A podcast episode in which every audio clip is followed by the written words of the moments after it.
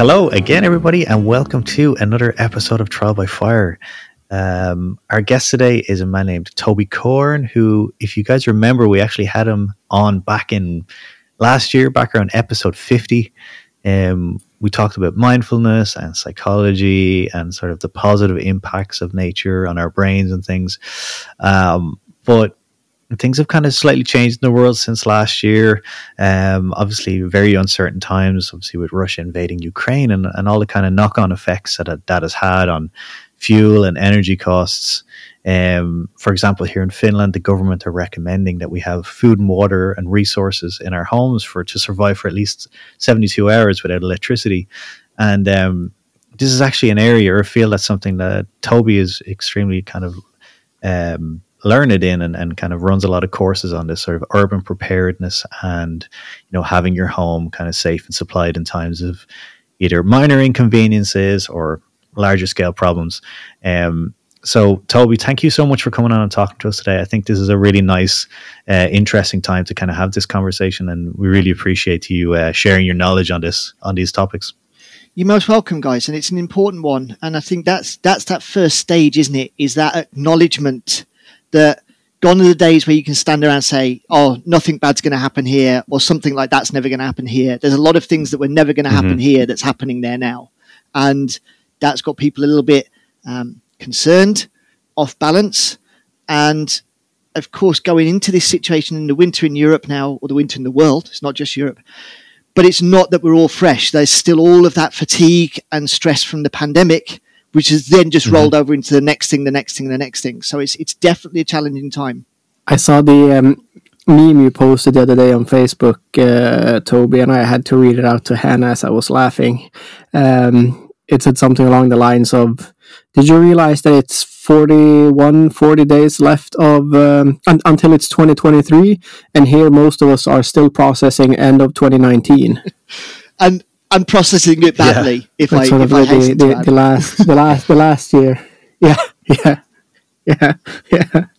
But there, there's uh, there's a lot that's been going on of course and the the sort of preparedness feel, I guess, has gotten a huge upswing from not only being bunker folks, for lack of a better term, to uh, being sort of taken into the close to the to the mainstream way of living for a lot of people, mm-hmm. at least here in Sweden. Um, I guess in Finland, I guess seventy two hours is is one thing, but I would assume that in Finland they recommend a lot longer, given their recent history of. Um, uh, a, a uh, neighboring country, so to say. Um, here in Sweden, I don't know exactly what the official sort of timeline is right now, but I know it's uh, beyond 72 hours at least. So I'll just quickly expand on that if I can. Um, just because it's a nice clarification. Yes. So MSB's recommendation, which is the, the leading authority in Sweden, is every home um, should be prepared to go uh, a week completely self sufficient, minimum seven days totally self sufficient. And wow, okay. that's interesting because we could look at well, hang on, Finland's just to the right of us. Why are they need? You know, why are you? Why are you guys in Finland at seventy-two hours and we're at seven days? And the fact mm. is, the Finnish government has a lot more confidence in its total defence infrastructure because it's kept it maintained, as opposed mm-hmm. to Sweden, mm-hmm. which underfunded and decimated over the last fifty years its defence infrastructure. So, you know, in theory, looking at the open source accounts, if something major happened in Finland, other than troops getting mobilized and conscripts or, you know, former conscripts getting activated, they can effectively put the entire population underground for almost a year and they're ready right, for yes. that. So right, what they're saying yeah. is for Finland, we, we will just need that initial period to figure out what our response is, and then the wheels are going to start turning, and the government plan is going to kick in. And Sweden's saying something similar, except it's going to take them a minimum of twice as long because well, in Sweden they're going to have to prioritize right. because they haven't got the shelters for everybody. They don't have the stockpiles. They don't have the reserves. They don't have the training. They don't have the personnel. So they're going to have to make some real heavy triage decisions in the beginning. Um, mm. So that that's mm-hmm. just a bit of context. And for whatever country people are listening in, um, if you've got no recommendation from the government, you might think this is counterintuitive now. Brilliant. There's no recommendation, so our government's got it. no, they haven't got a clue. We're safe. Like there's just like no plan there. so uh, start to filter that through your own sort of experience in your own location as to what is my government telling me to be ready for and how long, and that should give you a rough indication of how confident they are in their own plans or not, as the case may be. Yeah, that's super interesting. Right. we're, we're, we're talking a little bit loosely here about mm. Um, what it what it means of, of being prepared or being you know 72 hours. What does that mean? You have to be self sufficient. But if we're sort of taking that and breaking it down to a few basics, like what would be the just base- sorry, yeah sorry, sorry just yeah. before we get into that i just want to kind of circle back slightly just on what you what you said in the intro, intro there and it reminded me of something that um our, our conversation last week actually jeremy is if you remember with uh, charlie walker um who who got arrested in Russia while he was there, um, and spent kind of a, uh, I think what was it a month or something in a Russian prison, a and month, and yeah. one of the things that came up in the conversation, Toby, was that yeah, we're um, our sort of Western mindset. Um, he's from the UK. I'm Irish, and you know you're Mr. Swedish. We our brains have never really had to deal with these sort of situations of the types of things that can actually happen to the point where we there's a false sense of security of having these things play out as they kind of business as usual, and not to get into fear mongering or get into sort of you know, because I, I, really don't want it, the the conversation to spiral into that sort of side of things. And and just a prerequisite as well, I would say the 72 hour thing in Finland, I believe, is simply to, is talking about this winter the power might go out because energy costs are so expensive. Blah blah blah. There is a potential for the power to go down for up to 72 hours, and I believe that's what they're talking about with the sort of being self sufficient in the home. So it, apart from it's, I don't necessarily think they're talking about mobilization or anything like that. I think it's more about like a very normal thing like the power going out, which I think is a more practical sort of and realistic and likely sort of thing for for you know something that somebody needs to be prepared for than an invading force, so to speak. So I just thought just to prerequisite the conversation with that, if that's uh, if that makes sense. It does, and I'm just going to give you a, a great caveat phrase that um, I use a lot of time in training that normally in the introduction, all we're looking at in preparedness is low cost to no cost solutions to reasonably mm-hmm. foreseeable problems. It's it's not about being dramatic and fearful and terrified. It's just yeah. taking that methodical, logical assessment of what could interrupt my lifestyle for how long, with what consequence, and mm-hmm. then how much time, energy um, am I going to invest in offsetting that? right? So I right. think that's a real yep. nice place to keep it in. This isn't like the bombs mm-hmm. are falling, you know, Russia's invading. No, no, exactly. It's just like a bunch of stuff can happen. Right. And a lot of these systems that we yeah. rely on are stretched to an unprecedented manner. Certainly for most people under 40, they wouldn't have seen something like this in their lifetime necessarily. Right. Mm-hmm. Mm-hmm. So what, um, if we go back to that, then what does, what does it mean to be prepare, prepared, prepared, prepared in terms of what uh, low cost to no cost things can one do. Let's say that the average person living in an apartment somewhere or in a townhouse or something like that, what can this person do to take a few basic steps to be better prepared and ready for doesn't matter if it is power outage, uh, job loss, things that interrupt your daily lifestyle. What would be uh, if we're looking at the, the the, the the basic human necessities? If we start if we start there with sort of food, water, shelter kind of thing. Um, shelter is sort of taken care of with your house and apartment to a certain degree. So it, let, let's start there. Um, everybody's circumstance is going to be different. Um, you can have a neighbor in a tower block in exactly the same format apartment as you, and they might prepare in a slightly different manner than you do because of their individual circumstances. So, and this is why I'm I'm not a huge fan of arbitrary checklists in the preparedness community. It's like you know, as long as you buy right. all this and have it at home, you're fine. You, you've got to bring it down to an individual or family unit level as to you know what what nuances and specialities are involved with you. But we'll come back to that shortly. Um, I think the key thing to get started is acknowledge the possibility something can happen.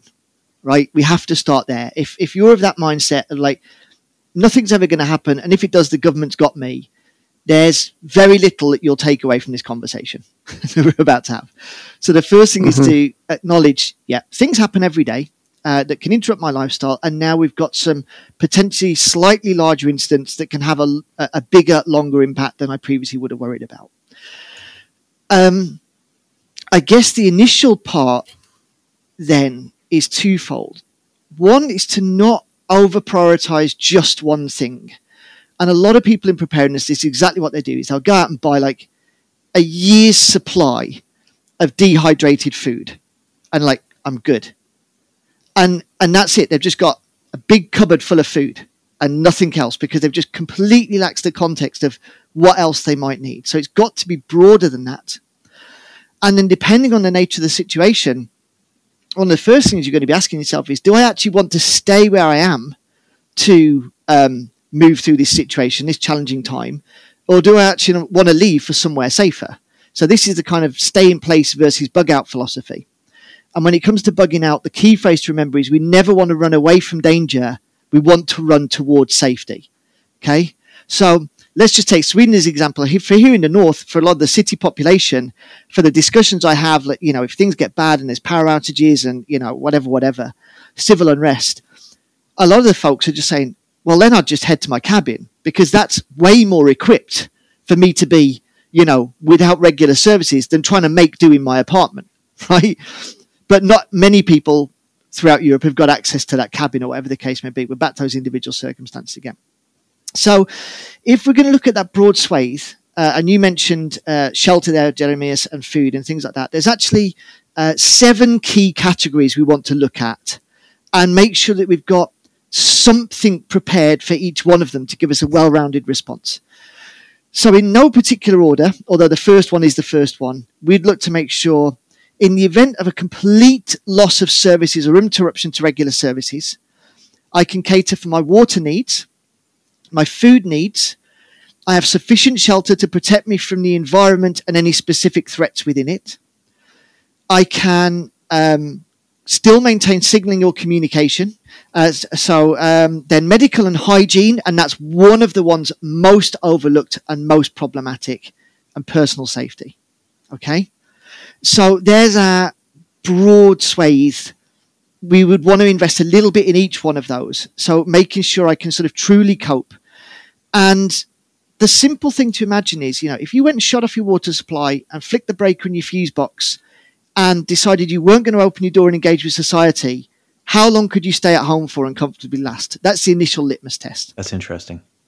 And, and what about like, so like, I guess there's a lot of really practical things that I, I'm, and it was only actually when it's fo- like, of course you have those, um, those categories and things, but the, some of the really practical things that myself and my partner were actually thinking about it. It was only when we started, when she actually started asking me these questions, that I realized that I didn't have an answer to them. Because I think, like a like a lot of us, like you're saying, people that have cabins, or maybe people that are have a tendency to have a lot of outdoor gear, be that sort of multi fuel, sort of cooking systems, or a lot of gas stored in the house, or like you said, dehydrated meals and things. But my my partner was asking me, like, you know, can you flush the toilet when the power is out? I was like, oh, actually, I don't know.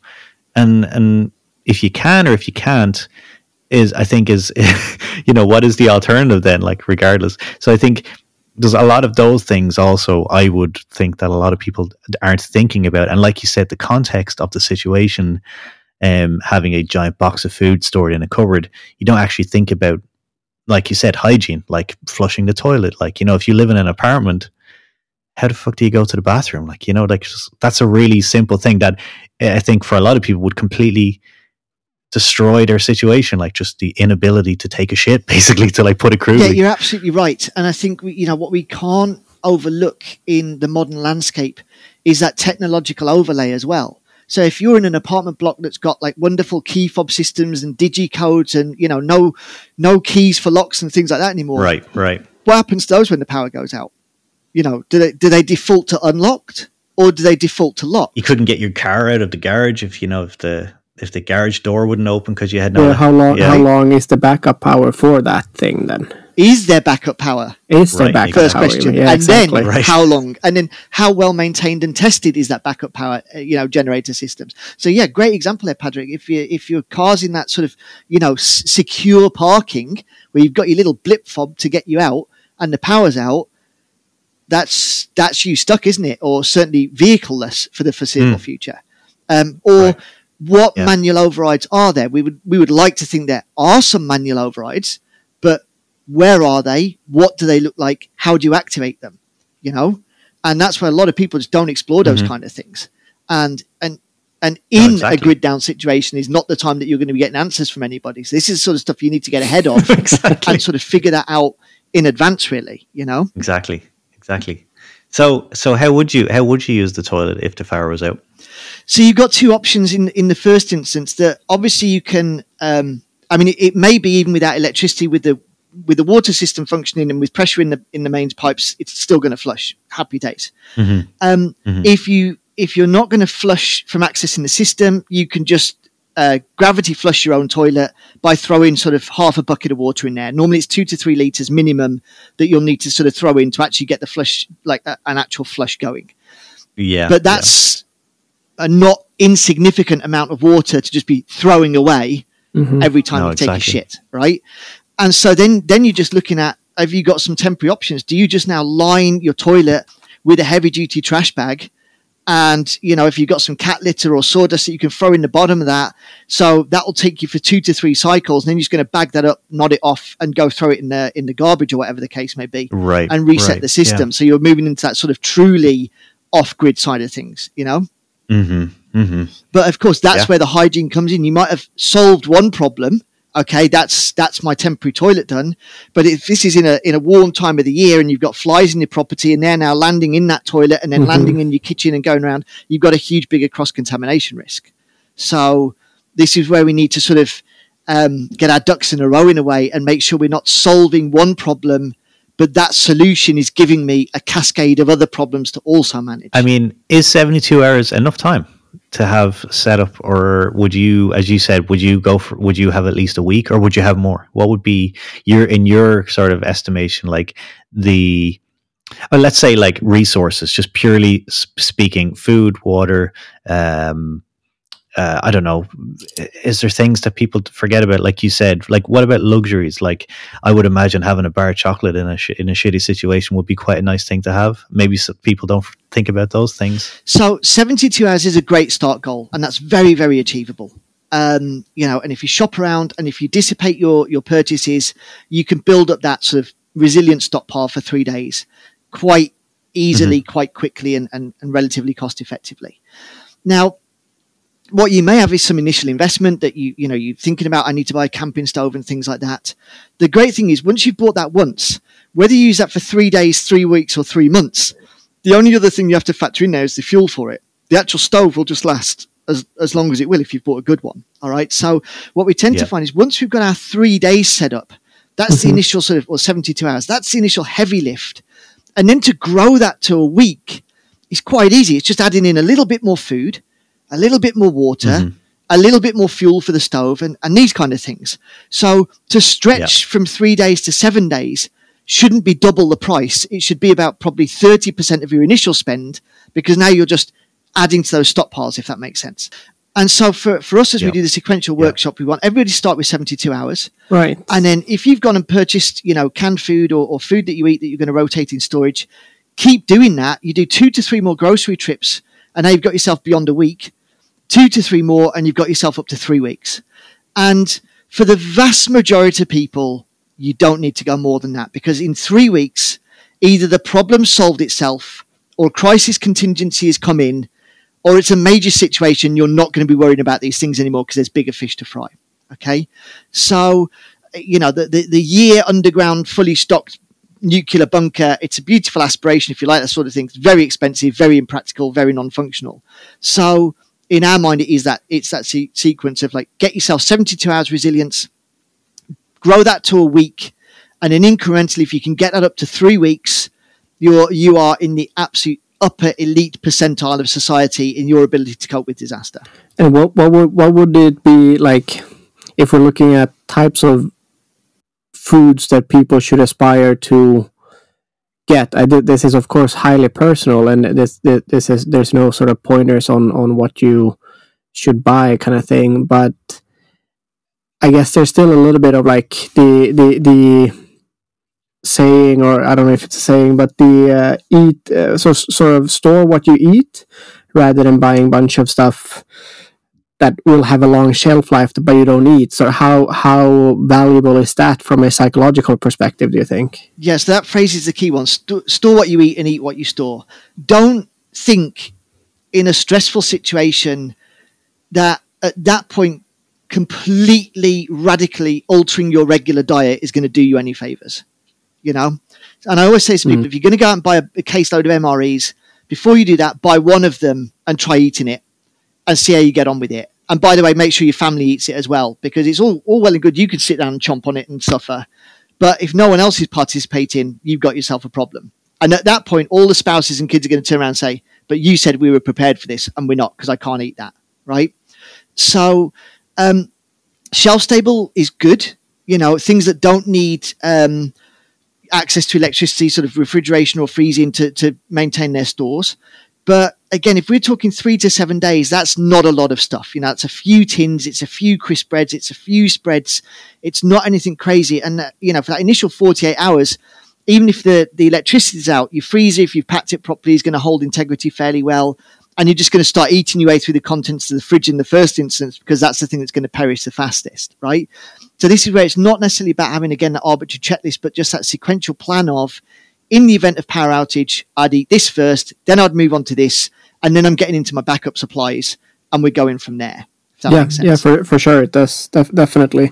It's a it's a good. Um, I, I, like the the um, sort of way of thinking where this arbitrary checklist is the main focus. I can fully understand why a checklist that someone else has made is a stepping stone into thinking what you might need, but just as any outdoor any any other activity for in, in the outdoors like bushcraft or whatever it is, Padraig's preferences is probably very different from mine and it's probably very different from yours, Toby. So there's no I guess there's no difference in what we like to eat and how we like to plan and what things we see as being the most likely thing happening to us. And that's the key thing, right? It's, it's, it's, that assessment and then the impact assessment of how's that going to affect me and people near me. So I'm going to give you guys just one one specific story on that. Um, you know, at, at, the beginning of the pandemic, well, now probably three to four months in, when it was starting to get really, really squiffy and the lockdown started to happen, and, and everybody was starting to be a bit like, "Whoa, where are we going here?" Um, my son at that stage was five months old, right, formula fed baby, and you know, we've got our preparedness in, my wife and I and my extended family. But at that point, I actually made the decision and I said to my wife, we're going to get a year's worth of baby formula. Like now. Like within this week, I'm buying it. Um, and the rule was I'd never empty a shelf. I would, if, if there was a last canister, I'd always leave it. But not knowing what was going to happen and knowing my wife and I and my extended family could adapt our, our, our diet and our menu and sort of eat a fair amount of pain without a problem, I was happy with what we had. But for the baby, that was entirely different. You know, you, I can't just immediately mm-hmm. wean him and put him on solids that he's not familiar right. with. That's going to be problematic for him and a massive stress load within our house if that's where we're at. You know, you imagine my wife looking at me, tapping her foot, saying, So, Mr. Urban Preparedness Expert, like, why is our baby crying the entire time? You know? so, um, were friends of mine doing that? No, because I didn't have kids that age. For friends of mine that had youngsters, toddlers, um, babies, was I ringing around them and saying, You really need to prioritize this because there, there is already baby formula shortages? Yeah, I absolutely was. Right. But that was super specific, yeah. uh, specific advice for certain demographics. But boy, were we glad we did that because there was there was a number of occasions when we were going going to the shops just to check him out and seeing you know no formula there, none. Um, and that was very much like you know that was a good call. And actually, by the time we got him weaned and he'd moved fully onto solids, we had two cans sealed and one can open, half used. Like we'd done the numbers that wow. well. Yeah. Um, And those two cans sealed were still in mm. date, so we donated them to local hospital. You know, um, but that was that example of like tailoring it to the individual level, and we're looking at food specifically on that one. That that was a great example of that. I mean, I, I guess that highlights as well something else that's quite important in, in, in all of this is if you are thinking that you'll be able to get everything you need in the absolute last minute, it might not exist. Yeah, I mean, we all remember the. Uh, now you were able to plan and think um, a little bit ahead, but yeah, the yeah, exactly. Paper. That's what I was going to mention. And yeah. and and a phrase we use there is there's a big difference between unaffordable and unavailable. Right. Right. Okay. right. There, there could be some things that you're going to go, ouch, that's right. going to hurt to buy that now, but I need it, so I'm going to buy it. And then, like you say, Jeremias, there's a time you can walk into the shop and say, all right, now I need to stock up on that thing, and too late, been and gone. You missed your window. It's not there anymore. You know. Um, and especially where little ones are concerned, that's that's a massive, massive stress factor as well. Not only on them, but to the parents and everything beyond that. So this is where, like I say, if my wife and I had to drop down to two meals a day, even one meal a day, yeah, you can do that. So you're not going to die anytime soon. But you know, you, are going to make a baby like miss its feed every four hours. Yeah, good good oh, luck living in that house. Yeah, that's going to yeah, be a challenge. Sure. And know? I suppose, like on the other side of things, that's of course an extremely specific situation. I think that's a really good example because, mm-hmm. yeah, children need, uh, you know, we're, we're people, children will always be prioritized over adults in, in those sort of situations, of course. But something like water, everybody needs water, you know, like that's a very universal need. Um, my question was around, and kind of similar to what you were saying, Jeremias, about you know some people living in apartments and things.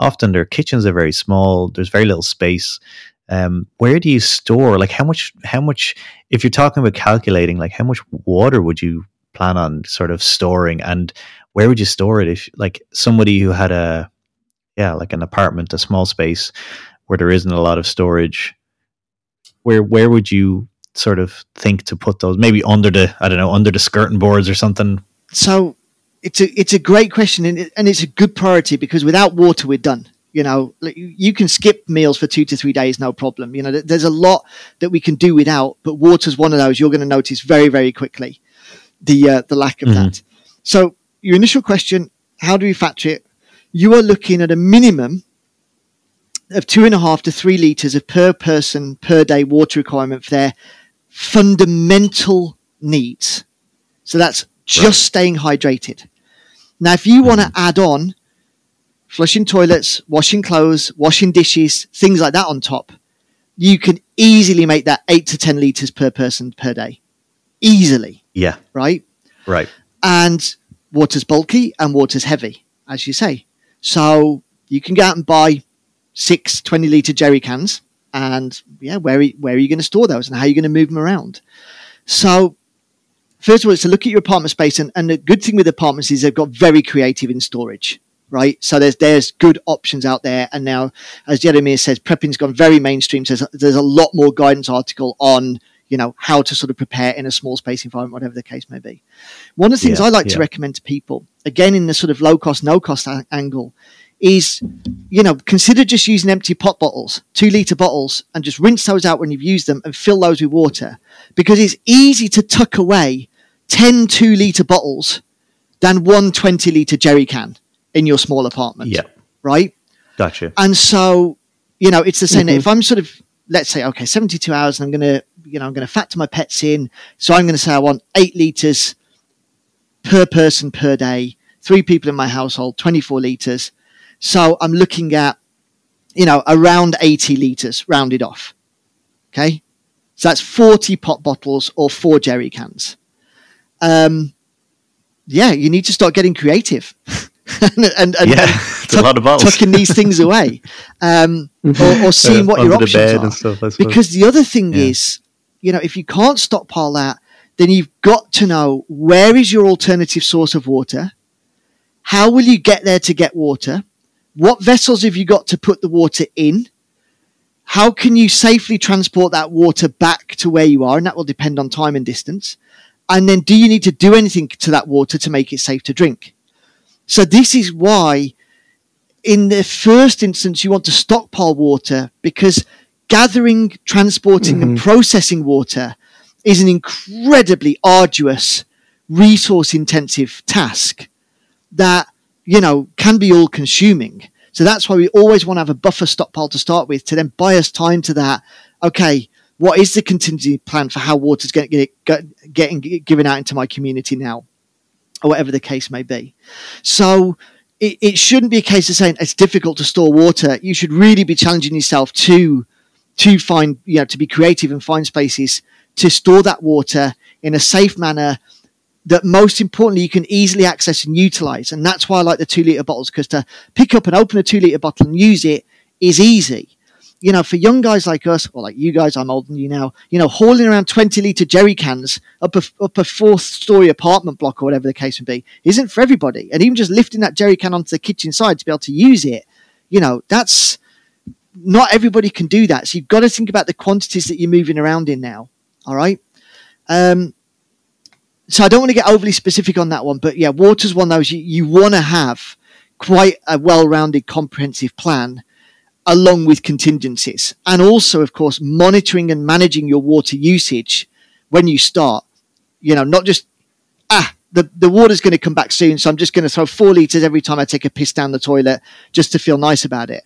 You know, that, that is a complete waste of that resource. And now you have to start right from the get go, really think about how you're going to ration that water out and reuse that water. So if I've cooked off my pasta uh, in my, in my, um, spirit stove, and I've drained the water off that pasta, that's not any water that I can use for sort of further hydration or meal preparation. But as grey water, that can absolutely be used to get thrown down the toilet for a gravity flush, if that makes sense. Mm-hmm. Right, right, yeah. I yeah. have, no, yeah, that makes perfect sense. I have a good story in and around uh, water. So the place that we have here, the first winter we lived, the um, pump in our deep well, we have a drilled well, so our own water the pump that's 70 meters down into the um, bedrock uh, busted. And this was in mid January.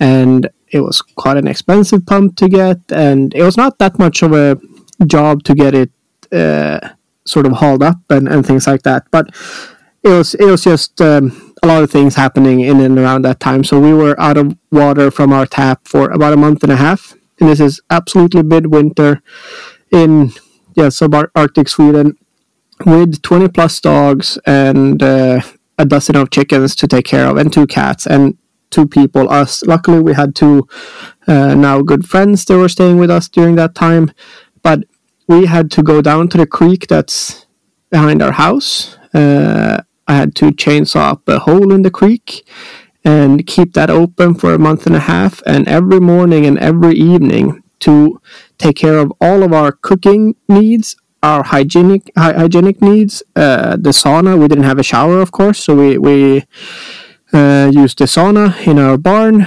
and to make sure the dogs had enough water, the chickens had enough water, so we could clean all the dog equipment, everything. It was about two and 250 liters in the morning and 250 liters in the evening. So we used about 500 liters of water per day. Right to get everything done. And you weren't and being excessive with that. Like you use that quantity every no, single day. No we, we, didn't. We, no. Exactly, and we we didn't. Um, we of course, uh, of course, we we were lucky enough that electricity still worked, of course, um, and we were able to use the snowmobile to drive down to the creek, drive on, along the creek, have a trailer, haul everything up on the trailer, and then drive up to the back of our house and, and lift everything in that we needed. So just to do that where we live here with all the animals that we have and everything that we need to take care of would have been an absolute nightmare to do if we did not have electricity as well or if the snowmobile wasn't working for any reason or if we were physically not capable to do that at that point in time if we were injured or anything like that so I would never I would never been able to guess that it would have been roughly uh, 500 liters of water on a daily basis that we needed here at our place. And that's the insidious thing about water. Like we take it so much for granted. We just cannot factor how much water we actually consume in a day because it's just all just happening. And you ask people like, you know, on a washing machine cycle, on a short wash cycle, how much water do you think your washing machine uses? and they're going to look at the size of the drum and they're going to look at the size of the machine and go, ah, I don't know, four or five litres maybe. No, For that short cycle, you're going to get through about 25 liters of water. And a long cycle, you can double that easily, you know? So we, we've totally lost that regard for what our actual water consumption levels are. I'm going to say that when, when the when the tap when we first, when we got the the uh, new pump lower down into the uh, well again, it was very happy days. It was celebration worthy sort of moment when when the the the water was running in the tap again. Yeah, yeah. I mean, it is something that uh, we really do take for granted, don't we? And and even I guess even in the wintertime and stuff, because where I like, I mean, I'm kind of moving into kind of camping kind of territory here, but when I go camping in the winter here, obviously with all the snow around, you don't have to think about carrying water out with you. Um, and you really realize how significantly lighter your pack will be without having to carry two, three, four liters of water with you for, you know, an evening or a weekend if you don't have a, a sort of a water source there. So even the practicality of the weight of water, like you said, Toby, um, it's a really bulky and intensive sort of thing to have to carry and store and and transport and purify as well if you're boiling it or if you're using any sort of other methods. So, is there anything um, that can mitigate that? Like, let's say water purifiers and things. Is it is it worth having something like a like some iodine or not iodine tablets, but the water purification tablets, or maybe like a, a water purification system like the a Grayl or a Sawyer filter or something? Um, I suppose it doesn't hurt to have it around anyway, but would that be something that, exactly. That yeah. that would be you know it's it's sort of we're, we're drifting into that. It's better to have it and not need it than need it and not right. have it territory. Right right. What you're getting into with water filtration is a huge cost spectrum you know. So all the way through to kind of your your um, countertop Berkey filter which is probably going to set you back 400 600 euros all the way down to like you see little mini Sawyer filter straw uh, which still has a very impressive you know filtration rate but it's going to knock you back maybe 20 euros something yeah. like that yeah um, going back to the specific question you asked about the chlorine tablets, that's very much in that store what you eat, eat what you store territory, right? Mm. Unless you're used to drinking water from a swimming pool, you're going to really, really struggle to deal with chlorinated tablets in right. the beginning. Yeah. And what you've got there, and, and this is a compounding factor, is then the psychological uncertainty creeps in. I'm going to tell you a different story on this in just a second. So, you know, you look at the instructions, one tablet per liter of water. Somebody's going to throw that tablet in a liter of water, or two tablets in your pop bottle and say, I'm going to sterilize it. And you're going to go, was that enough? i will throw another one in just to be on the safe side. Ah, maybe a couple, right? So now you've completely over, overly chemically treated to the point that that water's just unpalatable now. So you've made it safe, in inverted commas, but you can't drink it. And we do this on our courses, like especially one down in Croatia. There's this one one place I particularly love to go into, which is a former motor vehicle inspection pit, um, which is just filled with garbage floating on the water. And it's like, all right, guys, you've all got your devices with you. Drink that water, right? And everyone's like, look at the state of it. So yeah, how much confidence do you have in your purchases? Right, right. You know, and if you're now not prepared to drink from a contaminated water source with your device in hand, what did you buy it for? Yeah. Yeah, I, the exact same thing actually happened on a course um, I took part in this winter or this summertime rather uh, with Karoo Survival. Sorry to interrupt your story there, but just no, no, no. while while I think of it, and what we did was we actually built. Well, I'm sure you're aware of it. What's called a coyote well, where basically you dig a hole next to a water source. Um, and you allow that to sort of fill up naturally. And as you clear the water out of it, it the water that will fill back into it gradually becomes clearer and clearer.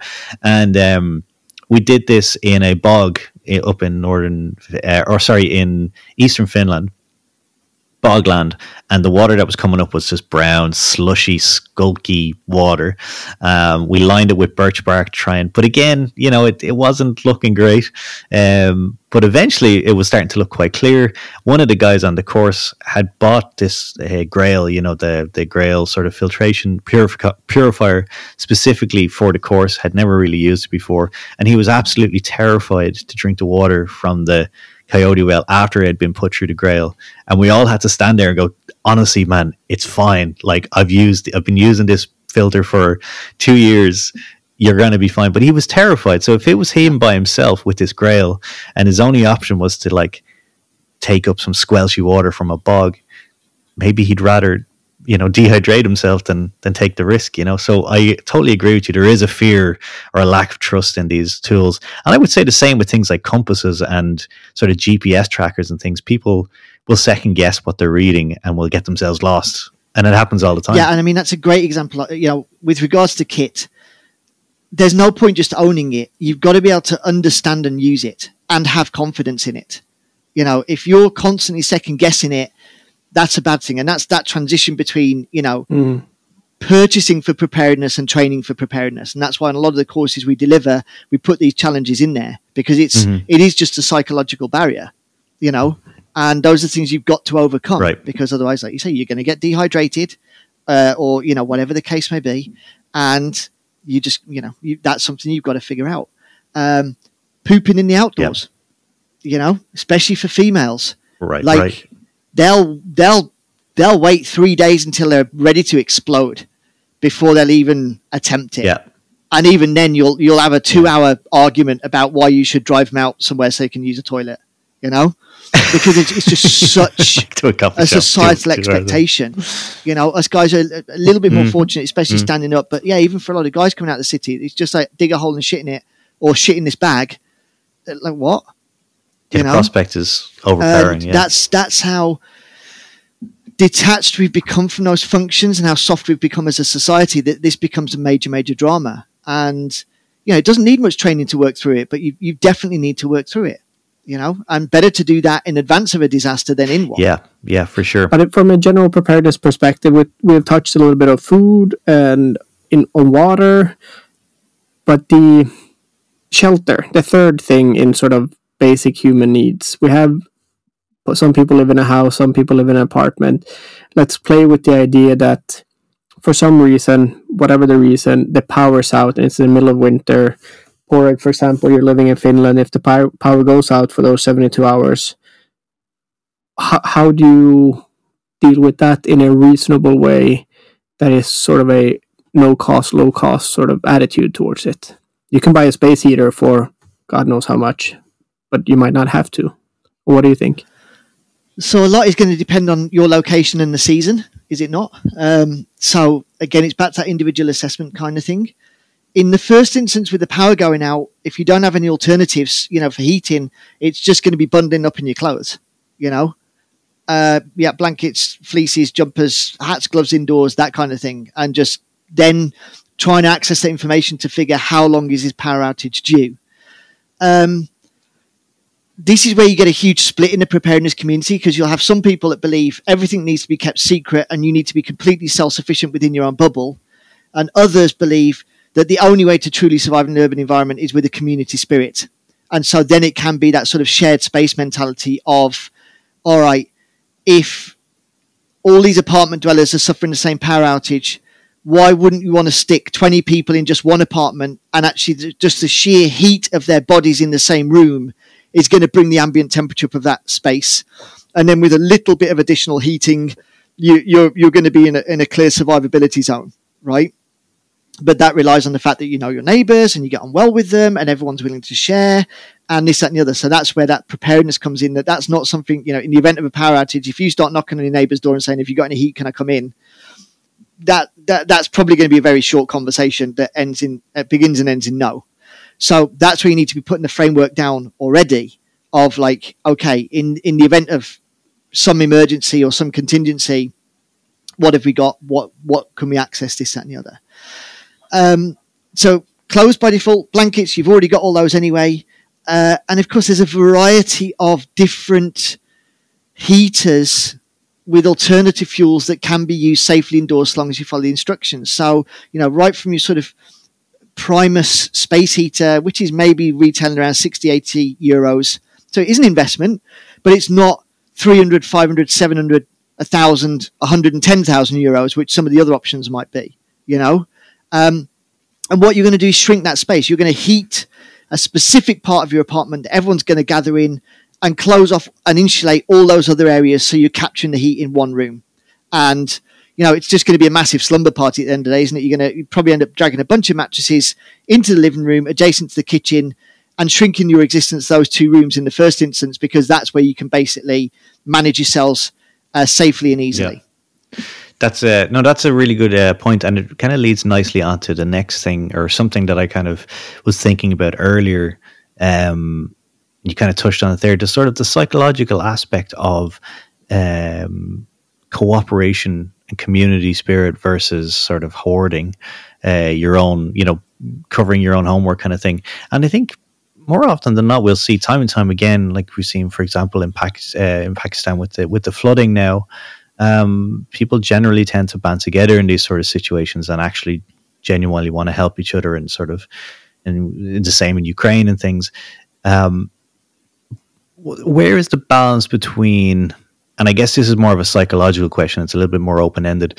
Where is the balance between sort of the need to protect yourself or your family or your space versus the ability to be able to help other people around you, which is more valuable? And in maybe in your experience or maybe some case studies that you might have thought about uh, or kind of studied up on, where have these things been successful? Um, where there's more of a community spirit and where have these things failed where there's more of a sort of a community spirit. So one of the major major driving factors that we see in the case studies and the historical precedents is community spirit normally heavily engaged and is activated in a disaster when there is a clear perceived end in sight. Mm-hmm. right? So the hurricane moves right. through but the hurricane's gone. Now it's about rebuild. And everyone's expecting regular function to return to society and law and order to reign in a in a short term and everything to sort of start getting fixed. So right, we all just have to work together towards this goal. Exactly. Blah blah blah. Um, so people tend not to mad max it because they know if they do anything in that short time period, there's going to be a very very strong legal consequence against them as well as societal consequence. Right. Where gotcha. we see fractures and fragmentation in society is one where there's no perceived end in sight. So people just out of desperation start to do some some crazy things. Um, or you know are, just highly motivated to take other people's things, like the baby formula that I mentioned earlier. You know, you imagine you're three days in, no end in sight. That baby's not been fed in 48 hours. What are you as a parent prepared to do to get that formula? By that stage, anything. Right, exactly. You know, and you'll ask yeah, nicely, yeah. but if you know I've got a year's supply and I'm not giving you any, that that that's going to be a tense situation that's de- going to deteriorate mm-hmm. fast, right? So mm-hmm. that information I wouldn't want out there. Um, the second part is where you know the civil society is deliberately agitated. You know whether it be by good or bad governance, uh, whether it be by good or bad policy, whether it be de- deliberate or accidental. And this is the scary part about the world we live in right now: is this political polarization. Um, yeah, th- this isn't good. This isn't good. And we should be challenging ourselves to always try to occupy the middle ground where we can function as a community and society. Or if we are in the extremes, we've got the ability to put those down to cooperate. Because that polarization doesn't do anyone any favors other than the government that's agitating it to, to sponsor infighting, quite simply.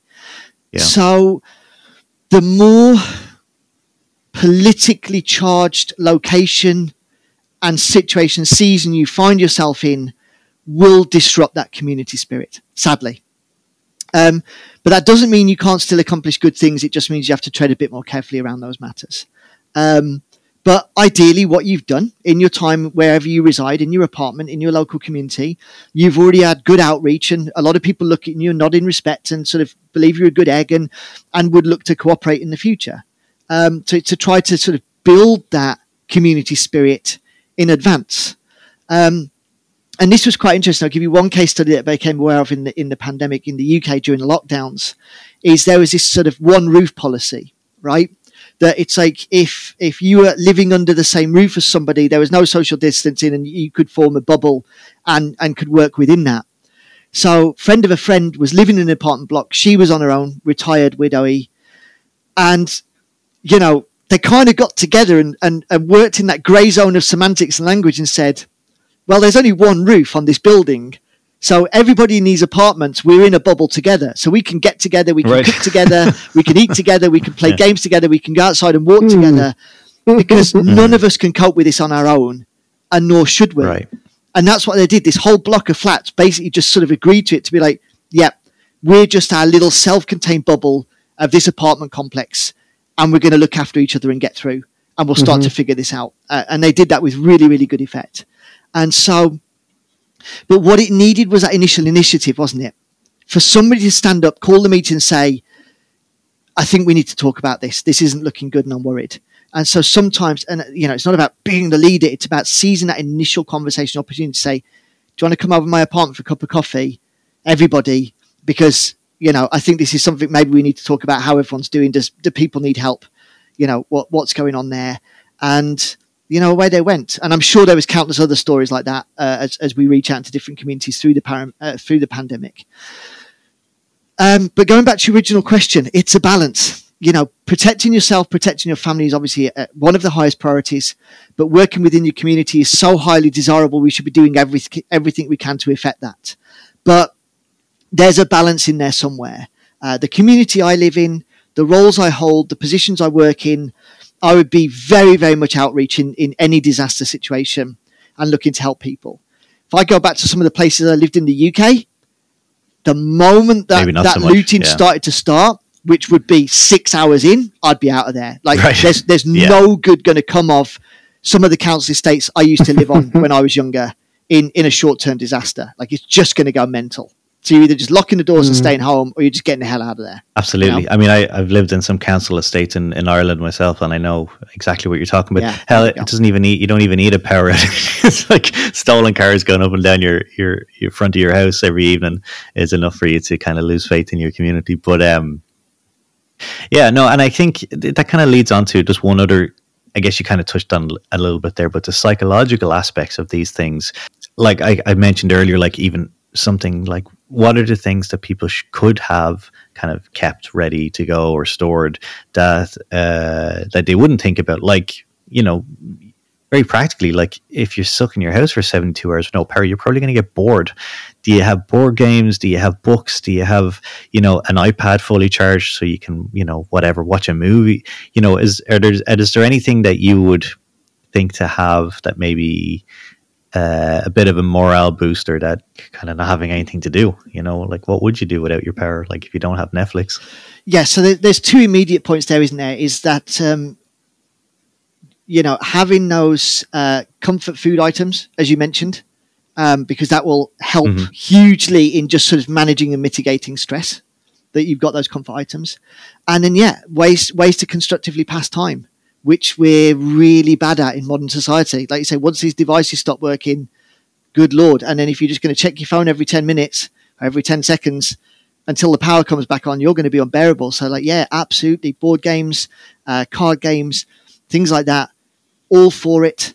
Um, some digital technology technology backup. So yeah, like you say, movies saved on a on a hard drive or something like that with a with a backup battery. Mm-hmm. All this stuff is going to pay huge dividends, huge huge dividends. Um, but that's you know I would say get your 72 hours basics covered off first and then add that layer in. And what was interesting, I'm, I'm in any number of private groups of um, survivalists and preparedness and, you know, instructor forums and this and the other. And one of the, the, the major, I'm laughing while I say this, but you guys will get it. One of the major sort of panic points of perpetual discussion for two years solid was access to alcohol.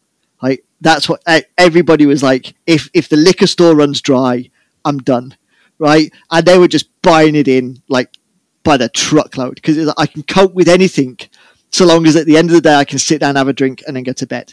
Now, there's a lot to be said for that on, on terms of you know coping mechanisms, psychology, and, and physiology, and all this and the other. But you know we don't need to get into that now. But that you know for for what happened over that prolonged period, you know, we saw a spike in a lot of things, but alcohol consumption and, mm. and, medi- and self medicating was part of that.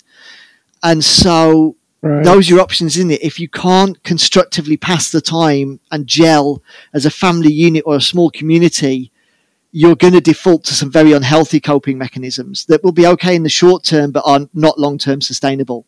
So, and I'm not saying don't drink, by the way. It's just, but you've got to keep all that on a manageable yep. scale. Yep. You know? Yeah, absolutely, absolutely.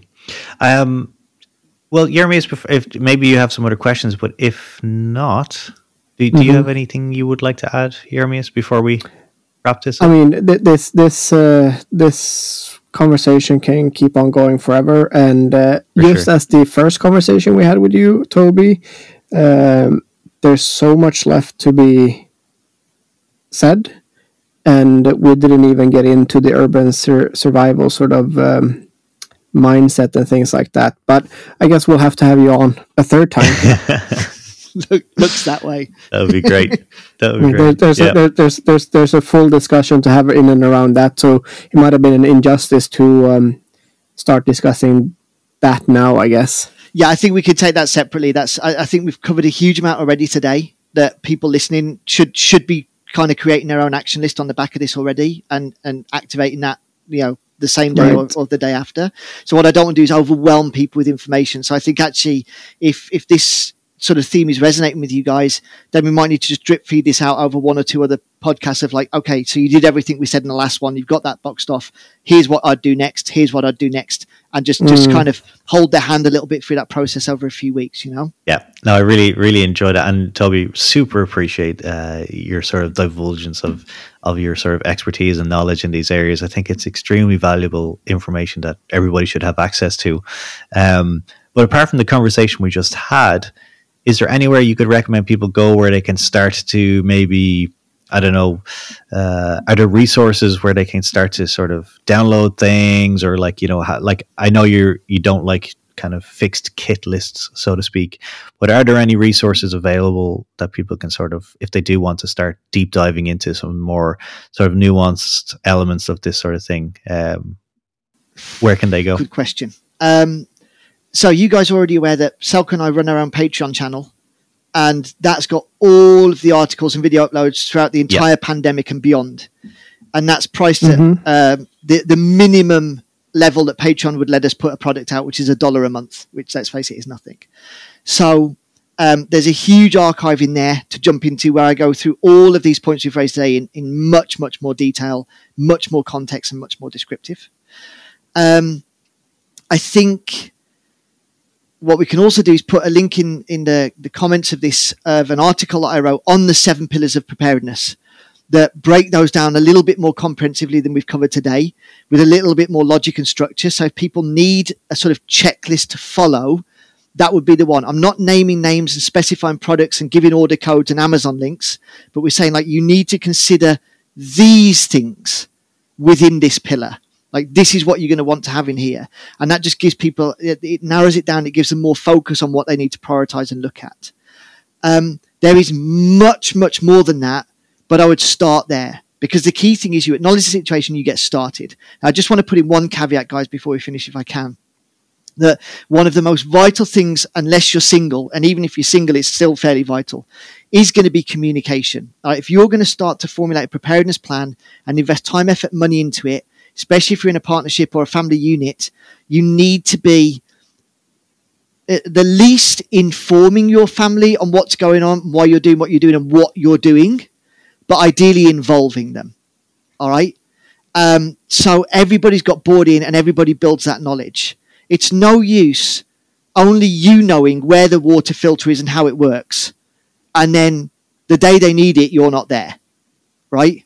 So if you're going to stockpile stuff into the house, you know, in an age appropriate manner, the kids know need to know where it is and how to use it as the spouses and partners. Um, and listen to people. If you want to build community around you, you need to spend far more time listening instead of talking. It's very easy to begin to present yourself as an authority and be like, everybody listen to me. But what you need is that baseline. We spoke about baseline extensively before. Same in a civil community. You need to get that measure of where's baseline at, how how willing and cooperative people are, what effect can you have with regards to that? But start at the family unit level. Okay. Um, don't go off at the deep end. If you're coming up with with purchase lists in triple digits and more, you're starting off wrong. Right? It doesn't need to be that expensive and it shouldn't be that expensive to get you started for 72 hours resilience. Okay. So use that as a bit of a gut check. Um, and and yeah, I, I, there's a lot more I could say, but it's it's not going to be germane for today because it's too yep. much for people to absorb. Totally so understand I'll, I'll that. I, I, appreciate it, and uh, yeah, a, a, wealth of information there already, and I will absolutely put a link to your Patreon and anything, any other links that you kind of are thinking of or recommend uh, after this. I will absolutely put them in the com- er, in the description of this uh, episode. Um, Toby, thank you so much for coming on and talking to us again. We'll definitely have a part three at some point. Um, yeah, it's just a never ending conversation. But no, it's great to kind of, it's really nice to kind of wrap back around to references to the last conversation.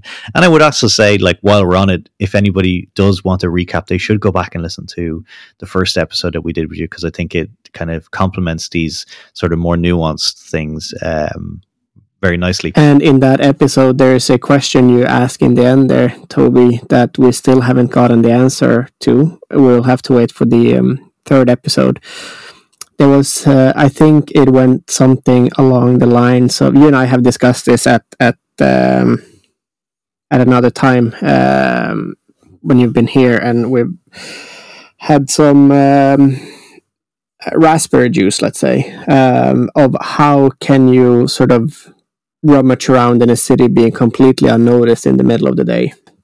And we'll have to answer that next episode. All right. Well, let's let's keep that one for for the next episode. Um, take note of that. Uh, follow those links and make sure you sign up to their to Toby's Patreon. As I said, it's only I think one dollar or one dollar twenty or something like that if you're living in the states. Um, I'm a member on there, and it seems like there's some extremely good resources um, to to delve into. Um, but until the next time, Toby, thank you so much for coming on, and um, yeah, stay safe and take care. Thank you guys so much for having me. It